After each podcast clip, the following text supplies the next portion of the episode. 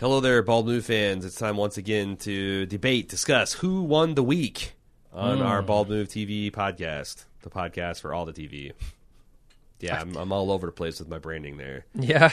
Uh, So we had the three contenders. Um, We had the leftovers, Better Call Saul, Fargo. I feel like this is going to be a controversial week because there's people that really, really liked Fargo. Um, and and it, it's not a not worthy episode. Better Call Saul was was really, really good, and I detect from our podcast we did on uh, Tuesday that you were just ever so off on on your esteem for the leftovers. So I, I'm where where are you stacking them? You This is really them high, tough. Stacking them wide? You stacking them deep? wherever they fit. Just refuse to stack. Period. well, yeah. Your stats fat. The only stacks I like are pancakes. Are they are they rubber banded or are they vacuum sealed? Well, I'm old school, so they're rubber banded. All right. Well, you know, Don Eladio don't don't want that shit no more. Uh, so this is a problem for me because I kind of felt the same way about all three of these episodes. Like, leftovers is always good, but the first viewing of it certainly left me wanting a little bit. okay. Uh, second viewing I thought was better.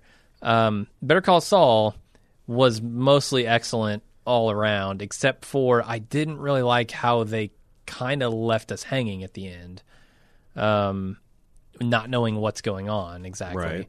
And then Fargo was an entirely inconsequential episode, But very From what we can very tell. ambitious in its its aspirations and, and and what it set out to do. And not unenjoyable. You know, Yep. it, it was just pointless. It, it was pointedly pointless.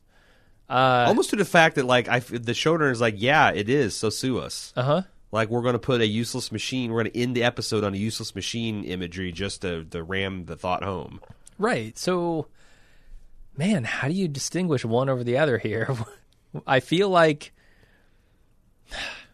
people. I mean, people are going to be very angry if I say leftovers didn't win this week, but I honestly feel like Better Call Saul might have taken the week I by so the slimmest of margins. I enjoyed Better Call Saul so much that Uh-huh. I almost went there too, and I was really thinking about this morning as I was getting ready. It's like, oh, God, I got to make a choice.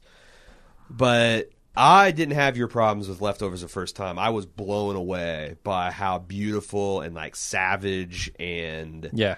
Just again how kind of important and what what what emotional heft it has um, and setting setting setting senior and junior on this collision course I think is is is is bonkers. And it's like um, it's also not it's not taking its sweet time. This thing this season feels like it's moving like a freight train I think.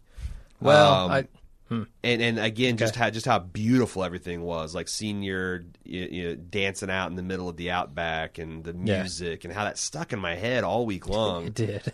um, and I I think I liked Better Call Saul second, um, because I unexpectedly like I I was expecting to really not like the Gus stuff because I said at the beginning of the season that like I'm I kind of one of the cool things about Gus is he is mysterious. Yeah. And if we know too much about him, then it might take some of that specialness away from Giancarlo Esposito's very spare performance.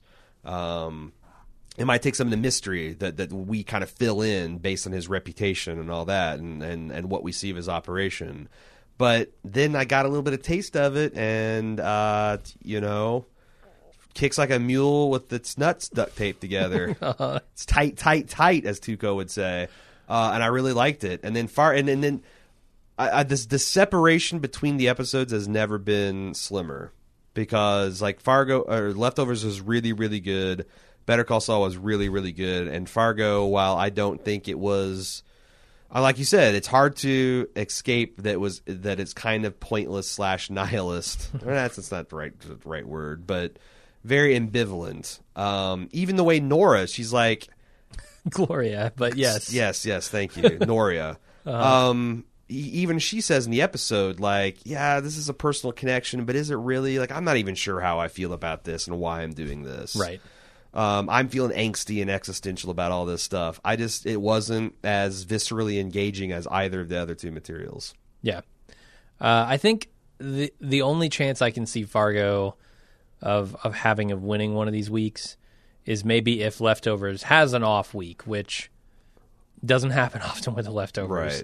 Um, This and- might be that week, honestly. This this is Yeah, might be the this is as closest close we get come. to a setup episode that we're going to get this whole season. But I think also Fargo would have to do something really interesting with either Ray or Nikki or Ray and Emmett.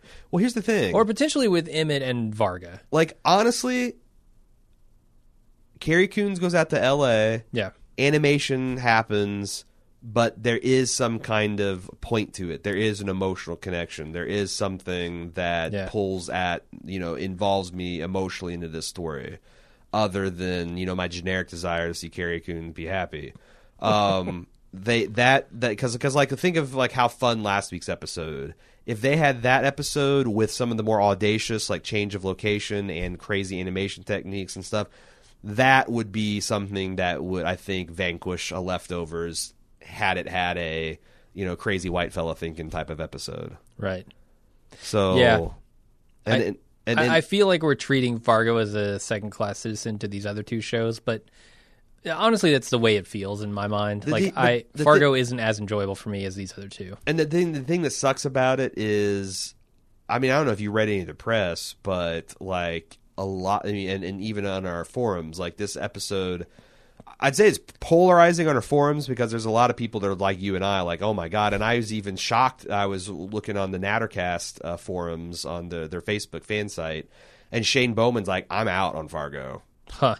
Um, Okay. and I like, I can see that reaction. Honestly, yeah. because I'm like, I thought that's like, wow, that's that's that's some pretty hate. But here's the thing: Mm-hmm. if I throw in the other shows I've been watching, if I throw Handmaid, Handmaid's Tale into the mix, if I throw American Gods in the mix, if I throw in Dear White People, which just came out on Netflix and I'm really enjoying the hell out of, I don't know that Fargo beats any of those except maybe maybe uh, Dear White People because it's more of a comedy than although yeah, it yeah. does have to ta- tackle a lot, a lot of social social drama. Um, I don't know, man. Like it's just you got such good television, and I know I'm leaving a lot of things out. Like there's a lot, lot of you know the 13 Reasons Why I think it's called about the girl who committed suicide. I haven't heard great things about that, but it's certainly getting a lot of controversy. Um, there's just really good stuff. That Han- Handmaid's Tale is amazing, and it it brings me back to like season one leftovers in the amount of emotional pain it's trafficking in. Um, so it uh, and American Gods is interesting because like there's stuff in that that I've never seen before on television, like utterly unique imagery, and its only weakness is that their lead player is kind of bland in the same way Space Jon Snow is.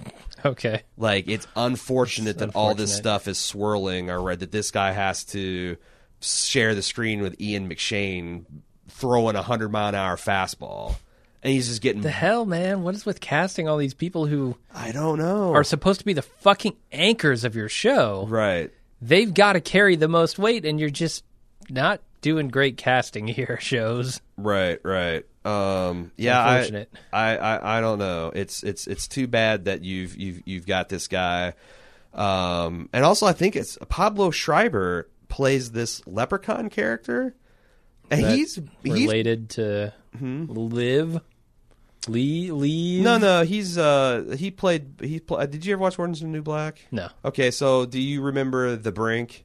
He was the the pilot that was cheating on his his wife slash girlfriend on the Brink. Oh, He's okay. also Nick, um, uh, Nikki on the season two of The Wire. yeah, yeah, sure. Um, and he's he's amazing. He's blowing this guy off uh, off the stage. So like, it, I just felt I feel sorry for this like generic kind of glowering stud dude. That like, man, you're just you just don't have the charisma to pull this off. But there's just so much great television that um, it, it's getting harder and harder to justify something that you don't love. Yeah, Like, why stick with something that you don't love if uh, you got some you got better options? that's really what it comes down to. You know, I I feel like the reason that Fargo is going to get short shrift here in Who Won the Week, pretty much every week, is going to be because we absolutely love these other two shows, and Fargo is just a show we like. we I don't know. I I I love Fargo up until like the second to last episode last year, and I Last I, season, I yeah. love the first season of Fargo too. I thought it was, and that's why it always bugs me when I hear uh, Andy Greenwald say that season two was a triumph and season one was just pretty good television because like constantly. I like have a 180 degree opinion on him for lots of notable you know golden age of television era television and I, I don't I don't get it. So um, yeah I don't know. I, I feel like that's who won the week. I was I was trying to get Cecily and I in here to do a Handmaid's Tale and um, American Gods podcast. I think we decided to try to record that Monday so we can get another episode of American Gods in. Hmm, okay. um, and all you know, also we, we could have recorded a month Wednesday night, but we knew that was going to be a new Handmaid's Handmaid's Tale, and like uh, you know, because what what they did is it's weird. They released the first three episodes on Hulu, and then every week, every Wednesday, they're releasing another one. So it's this weird blended binge model. yeah. Yeah. Uh, so you I've get people hooked and like, and that's probably a, that's probably really smart for a slow burn show. Not that it was a particularly slow burn, but they just really throw you in this this world, and they do a lot of world building, and it and it takes about that many episodes to to see like you know everything that the world has to offer. And I think episode four was maybe their best episode yet. Um, Yeah, I wonder if they do that because it prolongs the hype. I, I mean, because like uh, you look at Stranger Things, right? That Yeah. kind of came and went, and Yeah. I, I know that it's going to be hyped uh, from here to breakfast uh, Uh-huh. when uh, season two drops, but it's a very limited window of hype, and then people are on to the next thing. Whereas if you So are drip you it coming out, because are you coming around to Alan Sepinwall's contention that this that binging is not the optimal way to watch television? No, no, no, no. I think from a consumer standpoint, from a fan standpoint, I love it. Like that's the way I want to watch TV is binge it. But I think from a, a studio or a network standpoint, they want to keep the hype going, right? Yeah, but isn't doing something consumer? I mean, I don't know. Is it better to burn like a Nova and then be gone in two weeks, or is it better to be, you know, try try to maintain a candle flicker throughout 13 weeks of stiff competition? Because that's the other thing. Like, uh, like a Stranger Things, no matter what was going on at the time, it could have been showing opposite of Game of Thrones, and that burst of enthusiasm would have burnt through that into the cultural awareness. Like, you know. Whereas if it was just on and it was another show for 13 weeks and people couldn't get just like hooked and like, oh my god, I plowed through this thing this over a weekend and I can't even fucking believe it. Like, Yeah, maybe. and sometimes you know it's like that's kind of the bald move philosophy. What's good for the the the, the person that you're serving is good for the company. Oh, I, I thought you were going to say what's good for one show might not be good for another because I certainly think that's true. I- like I think if they wanted to go season two, Stranger Things dripped out over thirteen weeks, they could do it, Yeah. no problem. Right. Um, or eight weeks or ten weeks, whatever it's going to be. right. um, and the hype would stay, right? People would be invested at that point. But you might be right if you want to kickstart a new show and you're up against some competition, just get it all out there. But that that blended binge model, I think that that that Netflix might try that because like if they'd release like three or four episodes of Stranger Things and got you know like the, all these people hooked over Right. a weekend when nothing else was on because they drop kind of like Friday, like you know, hey, what are you going to do Friday night? Let's uh, try what's on, and then two o'clock in the morning, you're like, oh my god. yeah, You'd still have that, but then you'd also have the next four to X amount of weeks of people like speculating and, and building up the hype and build. So you get people hooked, and then you string them along. But even then, it's like that. There you go. The, the verbiage I'm using to describe it seems like it's not con- customer friendly. It's not consumer friendly. oh, I agree. Yeah, So it's like, in, in, and in the long term, is it better for net? Because the other thing is like, it doesn't seem like Netflix has any shortage of these types of shows. Like Yeah. maybe not everything will be as as talked about as Stranger Things, but they are having pretty reliable success in knocking these things out of the park. And and more and more people are doing like Hulu. Like they've had some original series before, like you know Aaron Paul's The Path and what was that. 12, 16, 65 or Oh, Franco. yeah, the Franco, but like the Handmaid's Tale seemed like the first one that's really getting like you know bubbling to the top forefront of the cultural awareness of the country. Yeah. Uh, Well, I don't know. Uh, The companies are going to do what's better for their ROI. I would imagine. right, but that's all you know. As we know well, as we well know, when you got to close the uh, econ econ or ecosphere ecosystem like Netflix, what's good for the eye of the company or what's good for the company is very much in the eye of the beholder. Like it's you know it, it's basically the executive and board team of Netflix's understanding of what their consumer wants. Well, And they have reams of data to yeah, back it up. that's the like- thing. They have all the data in the world to tell them exactly what the consumer wants. But how do they know that binge is better if they've never tried the uh, the conventional way? right. No, I mean that's probably why a lot of these shows are getting released differently. You know, Right. Like they're trying all sorts of stuff, one-off movies, comedy specials, like series, all kinds of stuff. Mm-hmm. So I don't know.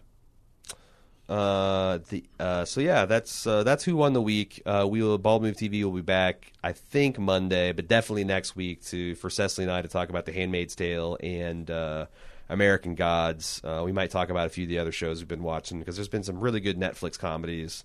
Um, I just encourage everyone if you got a Netflix subscription and you haven't checked out uh, Louis C.K. and Dave Chappelle and Maria Bamford in particular, you you really are missing out on about five hours of really really funny comedy. Uh, and, and that's that's my official recommendation for this week. Um, anything else you want to talk about? Nope. All right, we are out. We'll see you next week.